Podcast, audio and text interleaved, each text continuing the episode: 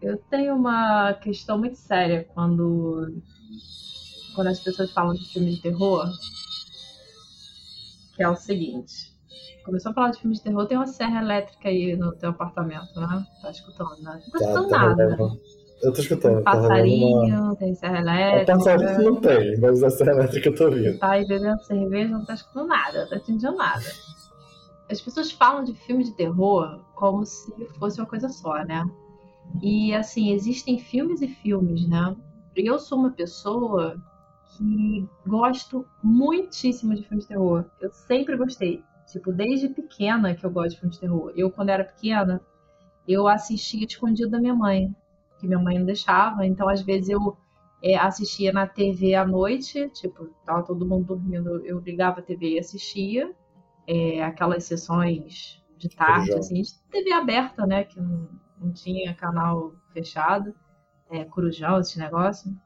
Eu lembro que tinha uma sessão de terror à noite que tinha uns, tipo, vampiro, múmia, uns negócios assim, eu sempre assistia. E eu, às vezes, burlava, assim, de... Eu lembro que eu assisti uma vez com uma prima minha mais velha, o, Chuck, o boneco assassino, mas assim, a gente assistiu no quarto dela, escondido de todo mundo. E mas assim, eu, e, e, nunca me fez mal, né? Mas minha mãe tinha receio. De, lógico, né? É, então, assim, quando as pessoas falam, ah, pô, vamos ver filmes de terror e tal, é, e me chamam, por exemplo, para assistir um treco no estilo albergue, sabe qual é o albergue? Eu assisti já o albergue. Pois é, albergue é classificado como um filme de terror, mas é o tipo de filme que eu detesto. É o tipo de filme. Eu, eu não sei a palavra em português, mas é, em inglês tem uma palavra pra isso. Qual é? Pura perversão. Não, não, é porque tem, em inglês tem uma palavra específica que é gore. Você conhece a palavra? Gore? Significa o quê?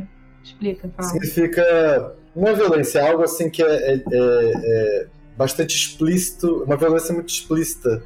Então, gore é quando você tem tripas, sangue, e é uma coisa assim bem explícita. Isso é um, um é um é um gênero em si. É mais do que tripas e sangue, porque rola uma perversão de tortura, de fazer mal ao outro, uma coisa que é, é psicologicamente mais do que uma humilhação, sabe? Você submeter o outro é uma tortura psíquica também, né? Não é só tripas e sangue. É a, a junção desse negócio todo. Isso, tá, tá muito ligado, eu acho que naturalmente Embora a ideia principal, acho que do Gore seja essa de ser algo difícil de olhar porque ele é extremamente explícito e, e brutal. Quer dizer, eu acho que é natural, né? Que algo que seja uma violência difícil de você olhar é, vai estar ligado a, a, algo muito pesado do tipo uma tortura, por exemplo. Sim, sim. Agora, e, e a grande diferença é o seguinte: existem filmes que contam histórias, inclusive histórias que já aconteceram, né? São registradas, coisas registradas historicamente, né? Muito difíceis. Só que e filmes incríveis que não precisam desse tipo de cena, não precisam desse tipo de recurso, porque isso é, acaba sendo desnecessário para o cinema, né? Para você você ter um bom filme, você não precisa disso. E, e a característica desses filmes que a galera fala, ah, terror, é o albergue, é, Jogos Mortais, um, dois, três, quatro mil. É só isso. Ah, os Jogos Mortais 1. Eu, eu vou defender os Jogos Mortais 1.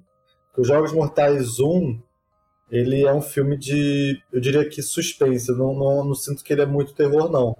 É um filme que tem um suspense muito forte e te deixa muito preso naquilo ali. E depois que virou Jogos Mortais 1, 2, 3, 4, 5, 6, 7, 10 mil, Aí sim, eu diria que os outros, claro que eles têm algum elemento de suspense, eu não vi todos, eu parei, sei lá, no 3 ou no 4.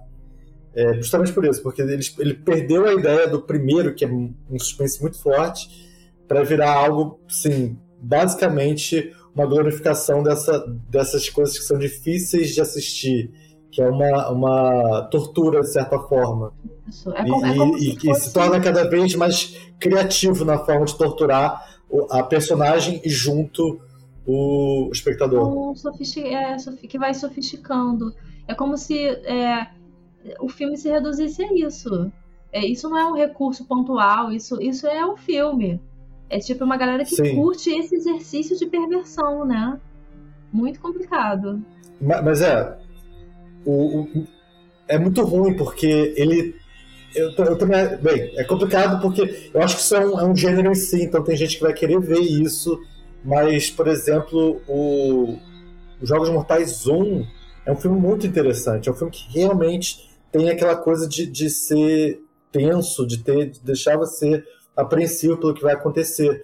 Só que eles pegam a parte que é a parte mais é, pesada, mais imagética da coisa e vão trabalhando isso, porque é mais fácil trabalhar isso do que trabalhar a, a, a tensão real. Fazer uma tensão genuína é muito mais difícil, né? E não depende tanto de. não depende tanto dessa, dessa imagem explícita de violência. Eu não vou ser muito sincero com você. Eu fui assistir Jogos Mortais 1 no cinema. E assim, foi há muito tempo. Foi quando lançou, que eu não lembro o ano, mas já tem muito tempo. E eu não lembro, não, não saberia te dizer aqui nada sobre o filme, assim, com mais detalhes. Mas a, a, isso já me marcou, essa característica, já me marcou nos Jogos Mortais 1. E para mim não, não tem, até onde eu me lembro, não tem qualidade, grande qualidade de suspense, não. Suspense é Hitchcock, suspense é outra coisa.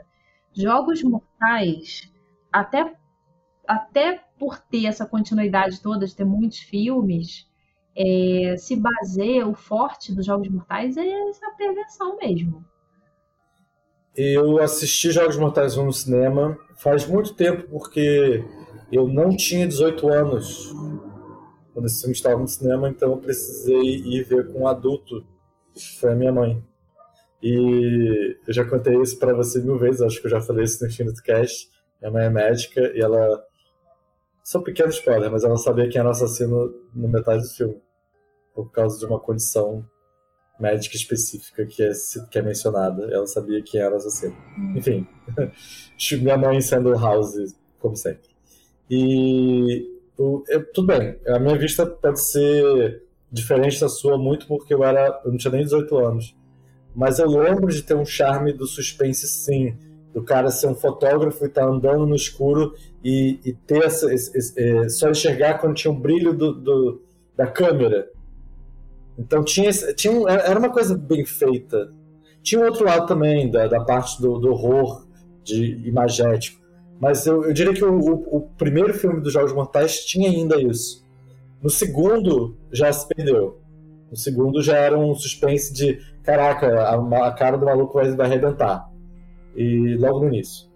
E no terceiro, pior ainda. Então, é, é foda, porque é de memória. E eu não tenho memória tão boa, eu esqueço. Eu vi esse filme há, sei lá, há uns 15 anos atrás, talvez. Mas eu lembro dele ainda. E, eu, e eu lembro de uma forma positiva. Eu, eu, a coisa que marcou não foi a parte sangrenta, foi sim a tensão que eu fiquei. Eu fiquei realmente muito querendo saber o desfecho. Fiquei, eu fiquei realmente muito ligado assim, fiquei muito tenso. Sei lá, mas é uma memória, né? Memórias são. Cada dia que passa eu, eu percebo como memórias são coisas construídas por, por nós mesmos. É, tem um público muito forte que consome esse tipo de conteúdo, né? Sim, Sim, eu diria que tem muito a ver com uh, uh, o sucesso de algum, de um meio que um muitos, muita muita coisa do YouTube surge dessa coisa de ver algo que é caraca, como é que isso aconteceu? Como é que chegou nesse nesse bizarro? De uma forma, claro, diferente da desse público que é que vê os filmes de terror tipo Alberg.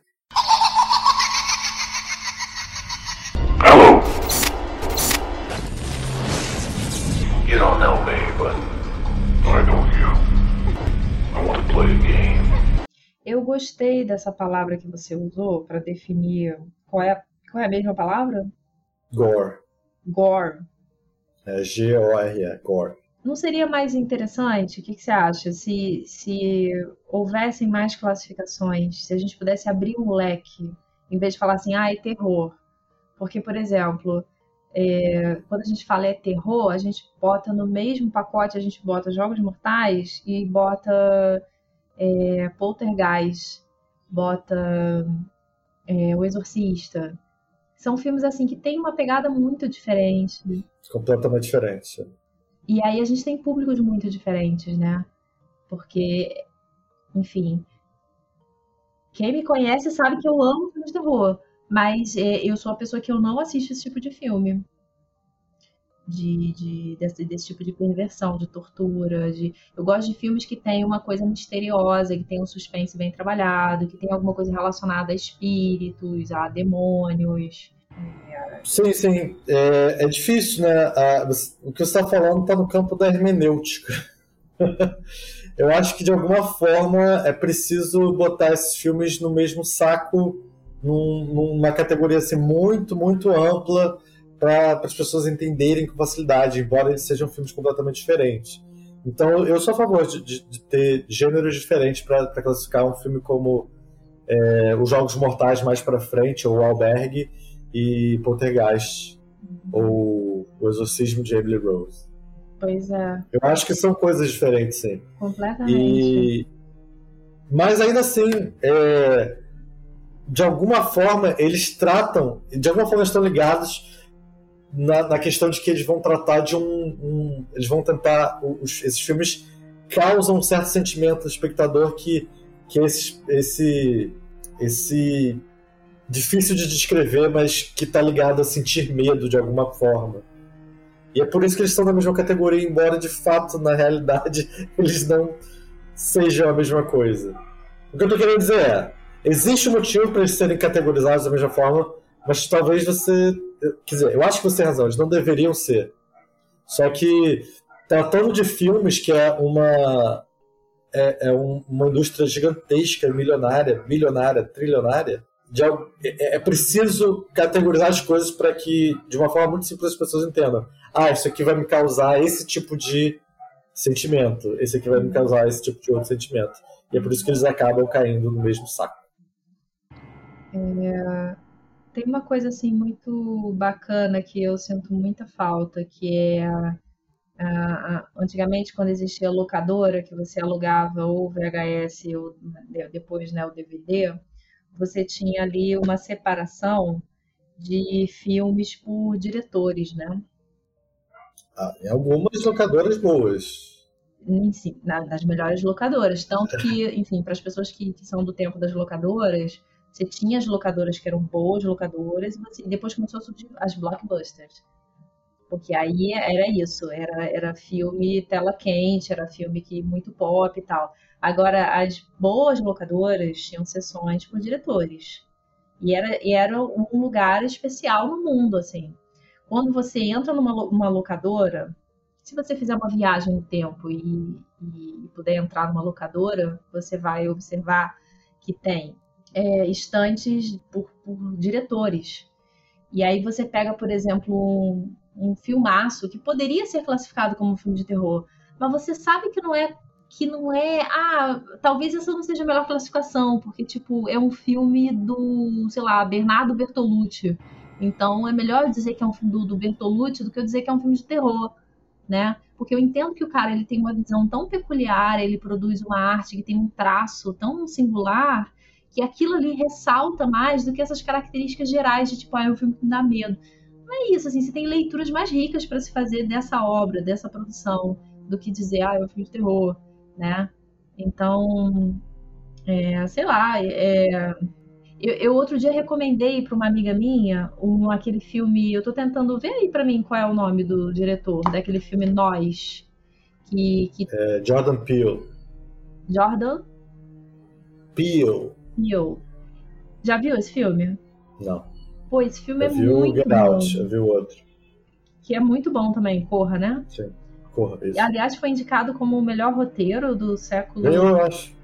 Ah, do século não, não, não, não. Ele, foi, ele foi... Ganhou alguma coisa de me... É, melhor roteiro do século, um negócio assim. Ganhou, ganhou o Oscar. Já teve vários, vários prêmios, né? É... E é um filme que se eu disser para você assim, é, ah, filme de terror não vai dizer muita coisa. E outro dia eu indiquei para uma amiga esse filme, é, é, Nós. E eu tenho certeza que ela ia gostar do filme, mas a primeira expressão dela foi: é um filme de terror, então vou ver. E o que, que isso quer dizer, assim? Né? Isso é, o, no caso de, é porque esse eu nunca vi o Nós, mas eu vi o, o Corra e o Corra é um filme de terror, mas ele é muito mais do que isso, né? Exato. Ele é um filme que tem algo assim muito potente, uma, uma narrativa muito pungente até. Uhum. Quando, quando, a gente fala de filmes de comédia, também rola um negócio assim, né? Eu acho sim, que o terror ele fica mais marcado. o terror ele tem mais a própria comédia, eu acho que às vezes a pessoa fala, ah, é um filme de comédia e, e ignora o fato que o filme pode ser muito mais do que isso. Sim. É, você não, você quando pega, por exemplo, um filme de, você pode pegar um filme do Woody Allen e é um filme de comédia, e você pode pegar um filme tipo que você já pega assim, cara, hoje eu quero ver uma comédia pastelão e a gente fala esse termo, né? Uma comédia pastelão, uma comédia bem babaca, uma comédia besterol. É, besterol, né? Você também tem esse esses muitos caminhos, né? Agora o terror eu sinto que ele é mais difícil de sair desse estigma, sabe?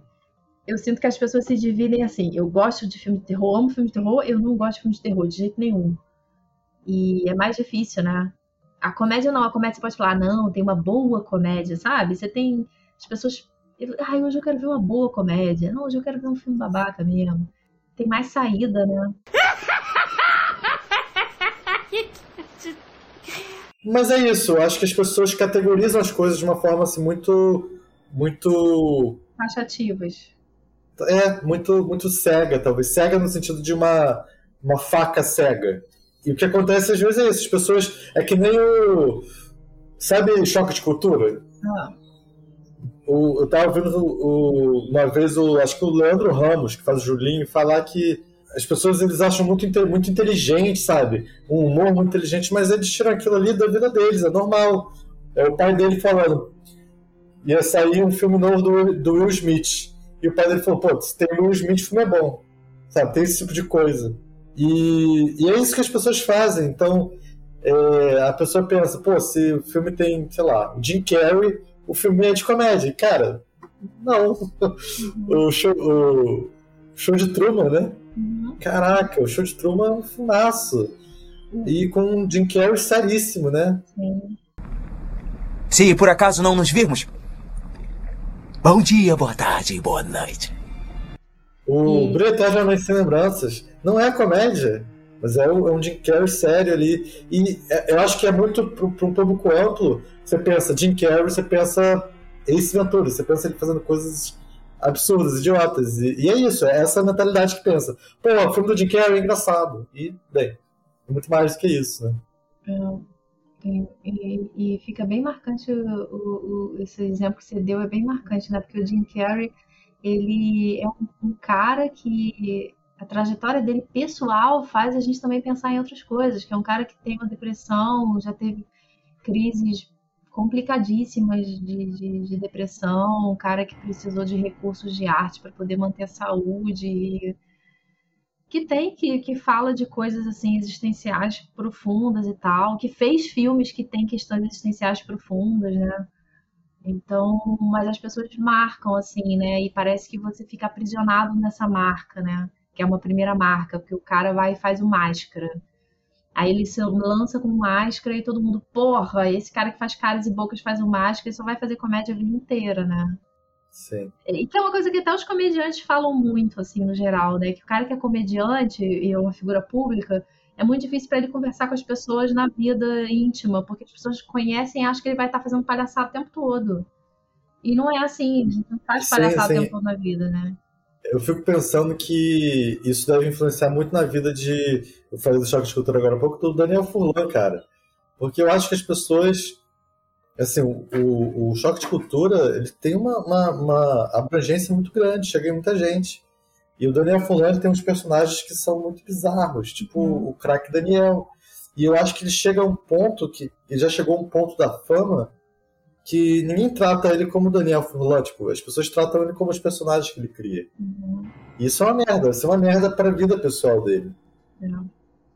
Ele, uma vez eu vi uma entrevista que saiu numa revista que meio que, que eu senti na entrevista que, que, que quiseram enquadrar ele é, num estereótipo de assim, é alternativo, mas é gatinho. Uma coisa meio assim. E aí ele deu uma trollada legal, porque ele só respondia coisa zoando, assim, só respondia coisa dando um corte sabe? E aí uhum. quiseram tirar umas fotos dele e as fotos dele saíram muito toscas, mas de propósito, porque ele não fez nenhuma foto tipo gatinho. Ele não comprou essa ideia. E assim, mas ele é uma exceção, porque a maior parte das pessoas, quando são colocadas no estereótipo, elas compram esse estereótipo. E isso eu não estou falando só de pessoas públicas, qualquer pessoa. E, e, desde muito novo que a gente é colocado em estereótipos, né? Tipo assim, ah, aquela menina é, é muito raivosinha, ela raivosinha, tem raivinha de tudo ah, aquele ali é muito engraçado, ele tem que ser engraçado o tempo todo, sabe? E se, quando não é, as pessoas cobram. O que aconteceu com você, sabe? Eu, por exemplo, sou uma pessoa que as pessoas sabem, eu gosto de escutar rock, mas eu escuto outras coisas também.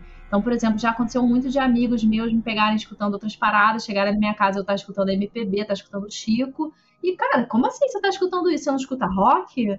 Não, mas e aí? Como assim? Eu tô presa? Tenho um fone de ouvido colado na minha orelha tocando Motorhead o dia inteiro? às vezes isso incomoda muito a pessoa. Tem uma ex-namorada minha, se alguém que está ouvindo isso conhece minhas ex-namoradas, é essa mesmo que você está pensando? Nossa, você tem um que... catálogo de pessoas. Sim. Conhece uma... é suas ex-namoradas porque... todas. Não, não, não, não, não. Não conhece todas. Conhece essa. Todo, todo mundo que me conhece conhece essa ex-namorada minha. Isso aí, essa é pra você.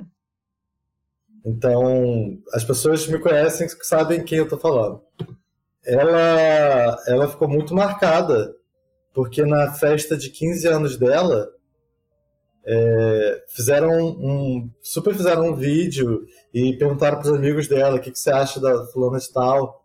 E, cara, todo mundo respondia, ah, ela é muito engraçada, ela é engraçada. E ela ficou muito mal com isso, porque ela ninguém falou, ah, eu gosto muito dela por causa daquilo, daquilo, daquilo. Não, todo mundo falou, ah, eu gosto muito dela porque ela é engraçada. E ela falou, cara, as pessoas estão me vendo só por esse prisma. E isso fez com que ela começasse a, a mudar a vida dela de alguma forma. Uhum. Tentar ativamente é, lutar contra isso. Sim. Contra essa, essa imagem que ficou.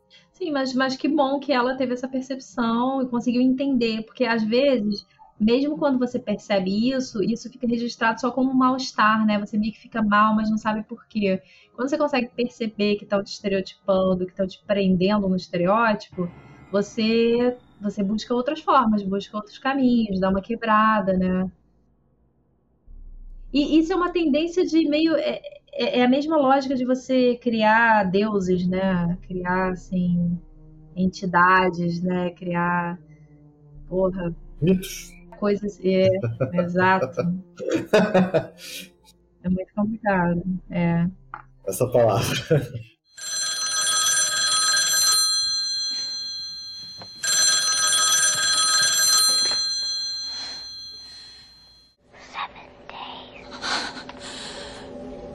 É, voltando à coisa do filme de terror, você tem um, um tipo de filme de terror que você gosta mais? Olha, eu sou. Eu, eu diria que eu nunca fui um super fã de filmes de terror. Então, os filmes que me marcam mais não são. que geralmente são da categoria de terror, são aqueles que me deixam muito apreensivo pelo que vai acontecer. Eu, eu tinha uma coisa, hoje em dia eu estou lidando melhor com isso, eu estou conseguindo me entregar mais para a experiência. Mas eu sempre tive essa coisa de, de estudar escrita, estudar roteiro e eu vi o filme, eu sabia na primeira cena como é, qual seria a última cena do filme, e isso estragava o filme para mim. Hoje em dia, isso pode até acontecer, mas não estraga porque eu consigo me imergir melhor na, na, na experiência. Então, o que ficou para mim muito, é mais do que o filme de terror, seriam as partes de, de suspense, né? Quando um filme consegue te deixar realmente é, curioso para saber o que vai acontecer, quando, quando você realmente não sabe que, qual vai ser a próxima coisa que vai acontecer. Eu quero citar um filme que não é de terror, que é, mas que foi muito bom isso, pelo menos na época, que foi o, o Batman, o segundo filme do, do Batman, o que o coração da, de como é que é? Coração das, coração das trevas. Coração das trevas. ele é um filme muito bom, porque o, o vilão, o, o Coringa, você realmente não sabe o que esperar dele. Ele é um vilão muito bem feito. E eu não sou muito fã de filme de, de super-herói. Mas esse filme especificamente, na época eu era novo, então eu gostava de, eu gostava de Batman, eu gostava muito de Homem-Aranha também. Esses dois eu gostava bastante. E, e para mim esse filme é, foi muito marcante porque tinha esse vilão que era, era um cara malvado e que você não sabia o que esperar dele. Então, quando, quando isso conseguia, quando, quando um filme consegue fazer isso, você fala, caraca, eu não faço ideia do que vai acontecer agora. Ele, e geralmente isso está tá preso, ligado à ideia de suspense. Isso é o que me, me, me atrai mais. Você gosta de Hitchcock? Eu vi muito pouco de Hitchcock, pra falar a verdade. É algo que eu, eu planejo assistir mais no. Talvez não TV até.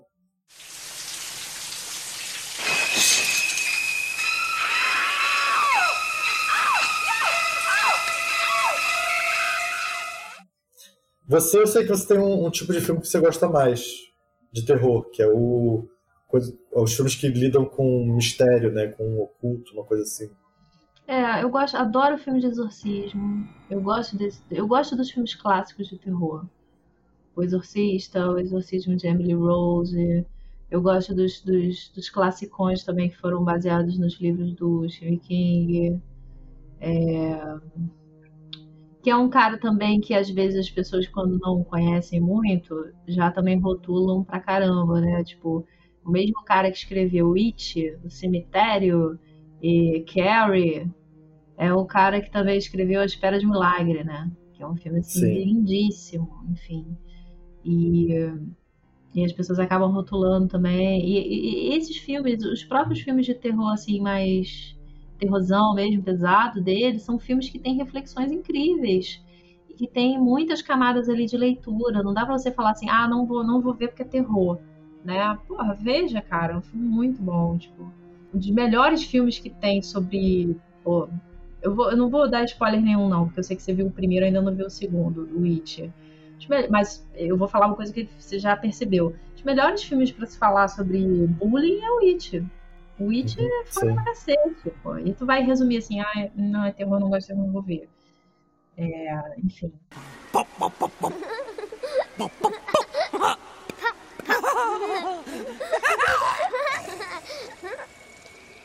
O Iluminado, que é um classicão também. O Iluminado do Kubrick. É outro esquema, né? Porque o Kubrick é, é um uma muito bonito, né? cinematográfica absurda, né? Por Sim, mais quando... que o autor não tenha gostado do filme, né? Ah, é? Não sabia ele disso. Não gostou, não gostou. Ele não gostou principalmente da escolha do Jack Nicholson, né? Não sabia. Ele. Porque o personagem dele no livro, que faz o. É Jack, né? Acho que é Jack é, que, que, faz o pai que alucina lá no, no Overlook, é, ele é um cara completamente tipo normal, é, medíocre assim. E ele não tem nada de louco. Na verdade, ele, ele começa a ficar transtornado quando ele tá lá no, no, hotel. E aí o King fala que, pô, mas escolheram um ator que ele já é louco. Então o cara já começa muito louco. Ele já tem aquela cara de maluco, ele já começa louco, e esse não é o perfil do personagem. Mas o filme ficou foda.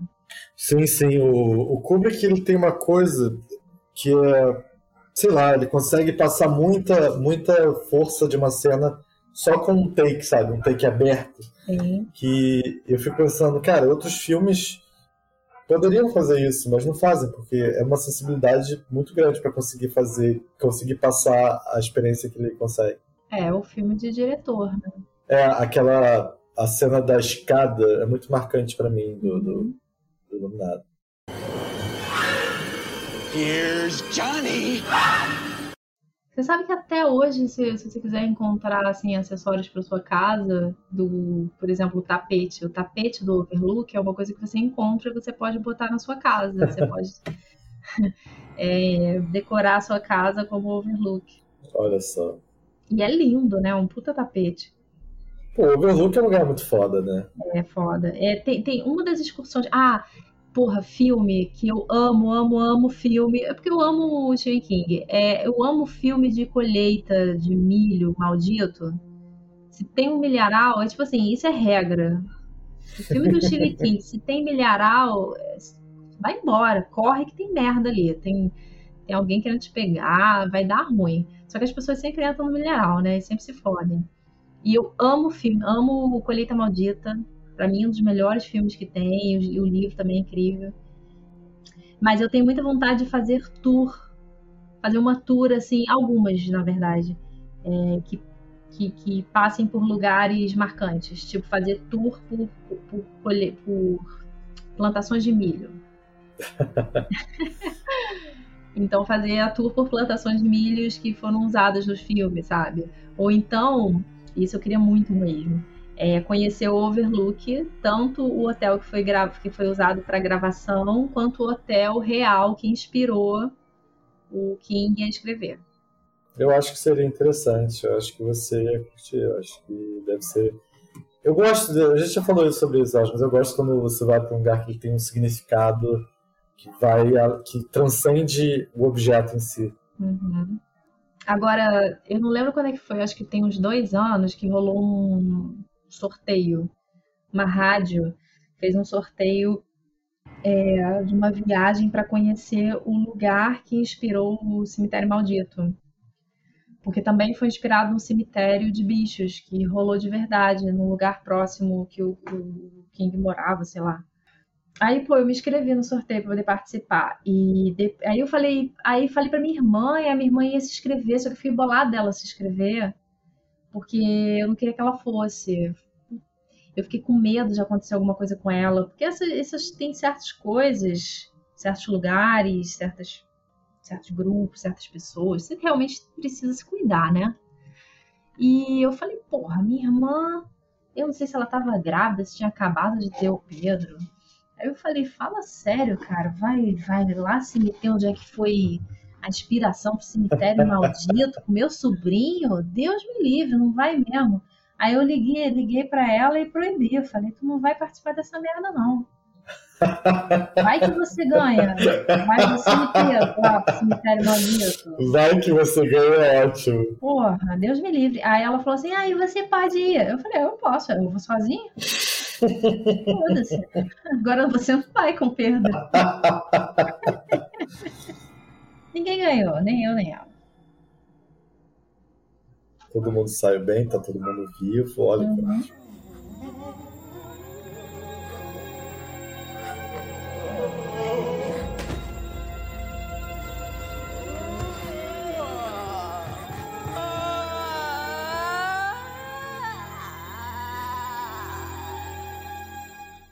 É, agora, tem uma, uma, um, uma das classificações que acho que tem que entrar, não tem jeito, que é filme de terror japonês. Sim.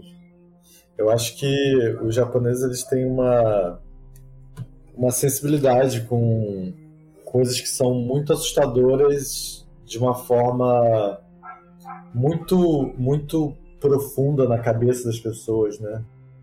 Então, o chamado, o chamado é um filme que é muito, tipo, muito sutil, mas que arrepia, né? São coisas que dão muito nervoso. E é um ótimo filme para mim, para mim é um exemplo ótimo de um filme que é um filme de terror que eu gosto, porque é o tipo de filme que você fica preso, você fica, caraca, o que vai acontecer? E, e aquilo ali é, é, é, eu acho que tem um, é um efeito tão forte que te deixa, né? fisicamente travado, fisicamente tenso. É. Chamado, o grito também é muito bom, né? Eu nunca vi o grito. O grito é parte daquela. Eu não vou saber a melhor palavra, você pode me ajudar com isso. Tem uma, tipo, uma lenda, ou uma coisa que os japoneses acreditam, é que quando uma pessoa morre de uma forma muito violenta, ela fica presa nessa violência. E aí ela é, se transforma, ela fica ali atuando como se ela fosse um outro tipo de ser. Porque uma morte muito violenta provoca uma memória marcada naquele lugar e aquela consciência ela fica rondando aquele lugar onde ela morreu, enfim, fica meio que presa e no estado de violência. E tem um nome específico para isso que eu não vou saber dizer agora, mas que os japoneses acreditam, assim, nessa. Os japoneses falam desse tipo de experiência, assim, essa morte violenta que provoca esse espírito que fica meio que assombrando. E o grito parte disso, assim, tem uma pessoa que. Eu sei, eu sei o que você está falando, é. Em japonês chama Onryo, que é espírito vingativo. É... O grito parte daí, dessa, dessa história tem uma pessoa que chega numa casa, enfim, é uma casa que tem esse tipo de espírito. E é muito bizarro, assim, as, as cenas dão um medinho, assim, de. Sabe quando você tá. Sabe aquela sensação de você. Imagina você tá sozinho em casa e você tem um corredor muito longo na sua casa, escuro. Sei. E tem um quarto no final do corredor. E você escuta um barulhinho Sim, é uma coisa muito. É, tipo, ele não é, não é uma coisa é, forte o suficiente para você ficar completamente assustado, de, tipo, de se preparar para aquilo ali, mas também não é inofensivo para você não ter medo. É, é, num, é num equilíbrio, né? Do que é assustador, que é o pior ponto possível. Você tem ainda a, a força para investigar, mas é como se tivesse uma distância, como é, porque assim, eu vou trazer muita imagem do filme, assim. Você imagina que você mora numa casa e que a sua casa tem um sótão. E esse sótão, que é um lugar que tem uma relativa distância de onde você fica normalmente na casa. Só que esse, nesse sótão tem um espírito. E é um espírito que te espia. Essa distância para que, que precisa haver para que algo te espie, essa distância atormenta. Porque não é ninguém olhando cara a cara para você, você não tá encarando. Você tem uma relação de poderes diferente. Você tem um primeiro que é um outro ser, é um espírito, você não sabe muito bem de que ordem é aquele ser, mas você sabe que existe e que ele te espia. E que aí de repente você tá tomando banho, mas de repente você olha para fora tem um ser assim que vira a cabecinha assim que te espia, sabe? É um negócio assim. É esse medo. E os japoneses, eles trabalham muito isso, né? Nesse, esse filme é muito bom. E, e assim, esses filmes que a gente está falando, eles têm versões dos norte-americanos e tem as versões originais japonesas, né? Eu lembro que na época que começou a bombar esses filmes, que, mais que a gente via a versão norte-americana, tinha uma galera que sempre conseguia a versão japonesa para assistir. E são atormentadores as versões mesmo. Eu lembro que eu assisti foi. Eu acho que foi o chamado que eu assisti. Não, não, foi o grito. Eu assisti o grito na versão original japonesa. Bem bizarro. Eu assisti recentemente um filme chamado A Corrente do Mal. Você ouviu esse filme? Tem Netflix? Cara, eu acho que eu já vi, mas já tem um tempo que eu vi. Deixa eu ver aqui para uma imagem para poder lembrar. É de 2014, é isso? É esse aí. É bom? Olha, não sei o que, que você procura num filme de terror, mas ele. Eu, eu, posso falar com certeza que ele não é ruim. Mas ele também não tem nada demais, não. Mas eu, eu gostei, eu gostei. Eu, eu, acho, eu diria que é bom, sim. É um filme que, na minha opinião, ele tem, ele tem uma característica muito diferente dos outros filmes. Porque ele é muito. É um filme lento. E faz todo sentido, porque é um terror que funciona justamente pela lentidão porque é, é um, digamos assim, é um, é um, um monstro que o medo que ele causa não é o medo dele sair correndo e tipo, matar. O medo que ele causa é que ele está sempre indo na sua direção. Então você nunca pode dar mole. Só que ele vai na sua direção muito devagar. E o filme é dirigido desse jeito. Já que o mal sempre vai na sua direção de jeito devagar, o filme é super devagar. Mas isso funciona, porque ele cria essa, essa coisa da paranoia, né? Então ele tem essa coisa da tensão. E não sei se ele é um filme excelente, não, mas é, é bem interessante. Eu, eu, acho que ele tem um charme, uma, ele tem uma, uma originalidade que eu gosto. Cara, e ele tem um alerta aqui, né? Para um alerta para os peguetes estranhos, né?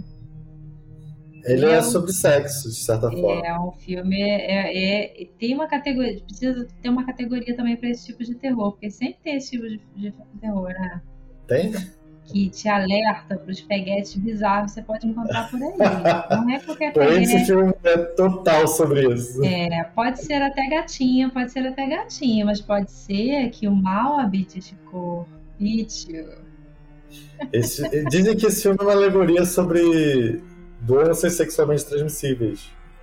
A jovem despreocupada Jay leva uma vida tranquila entre escola, paqueras e passeio no lago. Olha que lindo, um passeio no lago, né? Aqui na São Penha já não tem essa possibilidade.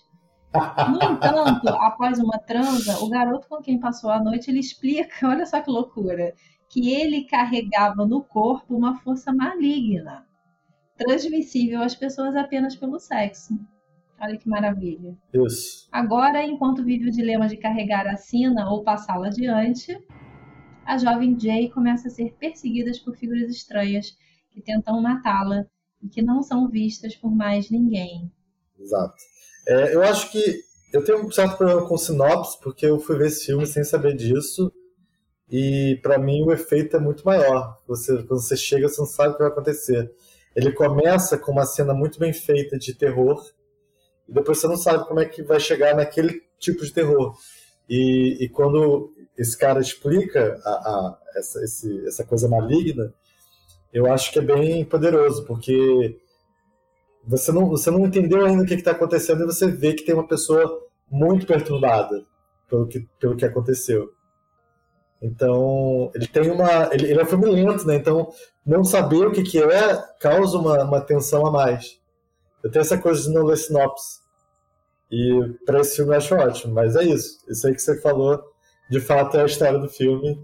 E é explicado já, é muito bem explicado isso aí, porque você demora para entender isso. Será que. Você acha que você já pegou alguém na night assim que tivesse o mal no corpo? Tivesse o demônio carregando o demônio? É. ah. Olha, eu vou falar da minha experiência que eu nunca. Eu, eu peguei pouquíssimas pessoas na minha vida, então provavelmente não. Então, então, com isso, você diminui a possibilidade de ter. de ter coisado com cramulhão. É... Olha, eu acho provável que eu não coisei com cramulhão.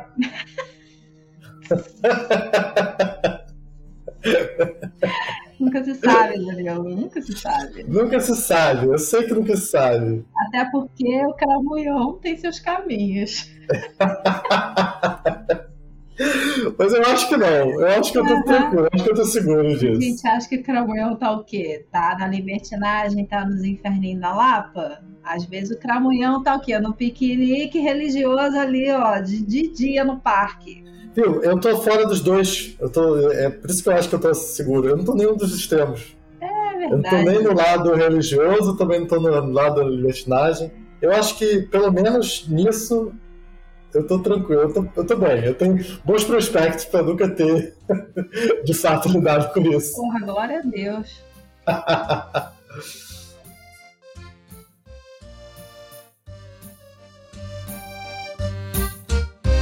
você? Você acha que você tá, tá salvo? Você não, né? Eu não, de jeito nenhum.